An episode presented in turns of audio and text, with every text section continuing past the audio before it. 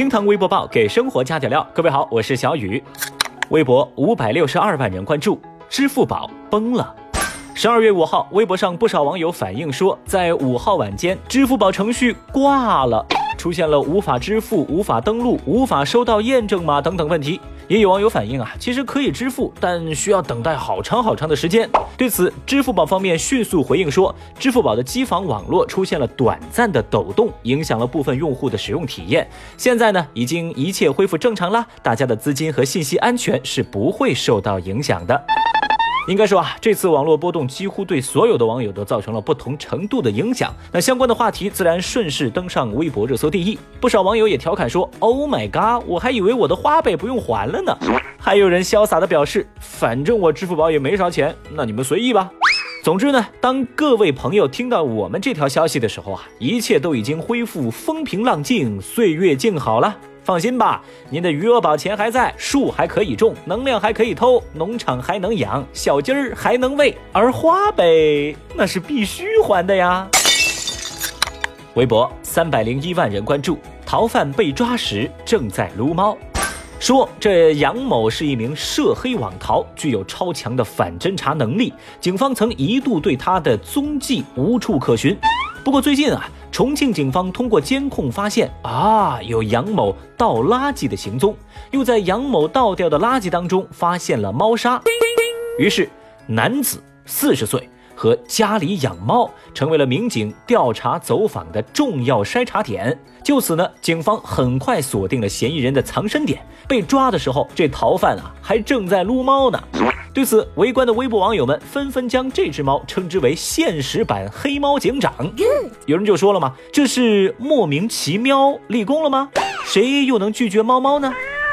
还有网友表示：“犯人是抓到了，警察叔叔记得给猫咪找个新家哦。”伴随着“撸猫”“吸猫”这样的词汇流行，看得出来当代人对猫猫是喜爱有加的。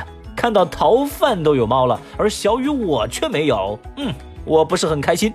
但是话说回来呢，现在的逃犯其实也很惨呐。张学友的演唱会不能听，摩托车不能乱骑，到现在连猫都不能撸了。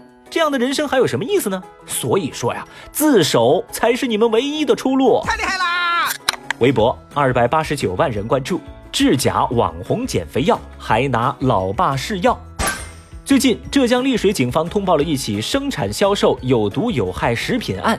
说有一款网红减肥药在网上卖几百块钱一盒，但其实这胶囊每粒儿的成本还不到一毛钱，而这种减肥药的原材料是早就被国家禁止使用的化学药品西部曲名。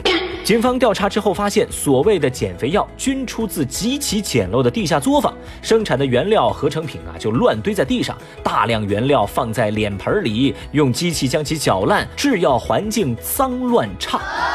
主犯季某还供述说，为了试验药品的效果和人体对禁药含量多少的接受程度，他还让自己的父亲试吃过，结果就是自己的父亲在服用之后腹泻不止，住进了医院。而哪怕是这样，犯罪嫌疑人仍然是脸不红心不跳的，将成本仅为两百块的减肥药卖出了三万块的高价，甚至啊，这玩意儿还被炒作成了网红产品。哦，所幸警方目前已经把这个团伙一锅端。对此呢，微博网友们在愤怒之余，也被主犯季某的做法震惊。有人就说了嘛？拿假药给老爸试吃，这是个狠人呐！但是为什么你自己不吃呢？还有网友表示，这种人呐，一没脑子，二没良心，三没孝心，真是个败类。哼！说到这儿，小雨我也纳闷啊，你说卖假药，为了给顾客试药，让自个儿亲爹去试吃。你们说这到底算是良心商家还是昧良心的商家呢？小雨，我一时之间竟然无法做出判断。Oh no！说正经的啊，各位，如果说有自称是减肥药的东西在服用之后让您感觉食欲不振、饭量减小，那大概率是西部曲明在起作用。这种药早在二零一零年就被国家明令禁止，这玩意儿会伤害人体的心血管和肝功能。再次提醒各位，减肥需谨慎。微博二百零二万人关注，违章者被罚发朋友圈集赞认错。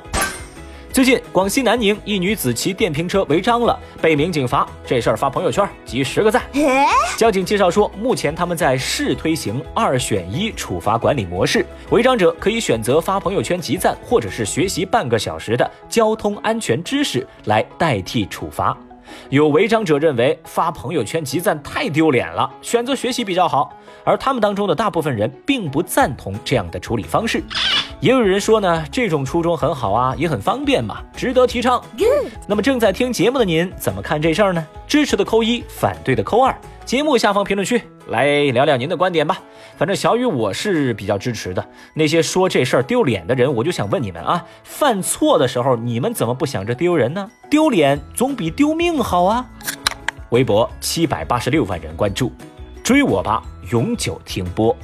在演员高以翔离世事件九天之后，浙江卫视相关负责人终于站出来正面回应公众关心的各种话题。浙江卫视频道总监林勇确认《追我吧》节目永久停播，同时表示愿意承担相应的责任，对高以翔的家人表示最诚挚的歉意。但粉丝们的评论呢，还是不依不饶。有粉丝认为，事发之后第九天，浙江卫视才出来发声明，这样的态度无法接受。有粉丝呼吁，浙江卫视应该公布事发时的现场视频，供公众评判。此后，人民日报发文谈此事件，认为《追我吧》永久停播，但反思不应该停止。那么，正在听节目的各位，你能接受浙江卫视的道歉吗？好了，以上就是今日份厅堂微博报。在节目最后，实名表扬嘻哈酱油、明小拓、小仙女陈瑶瑶这三位朋友，你们的评论啊，那是亮瞎了小雨的钛合金狗眼，真是太有才了，给你们降龙十八赞。好了，以上就是今日份厅堂微博报，我是小雨，下周起更新时间会有调整，每天早六点微博热点多听点，拜拜。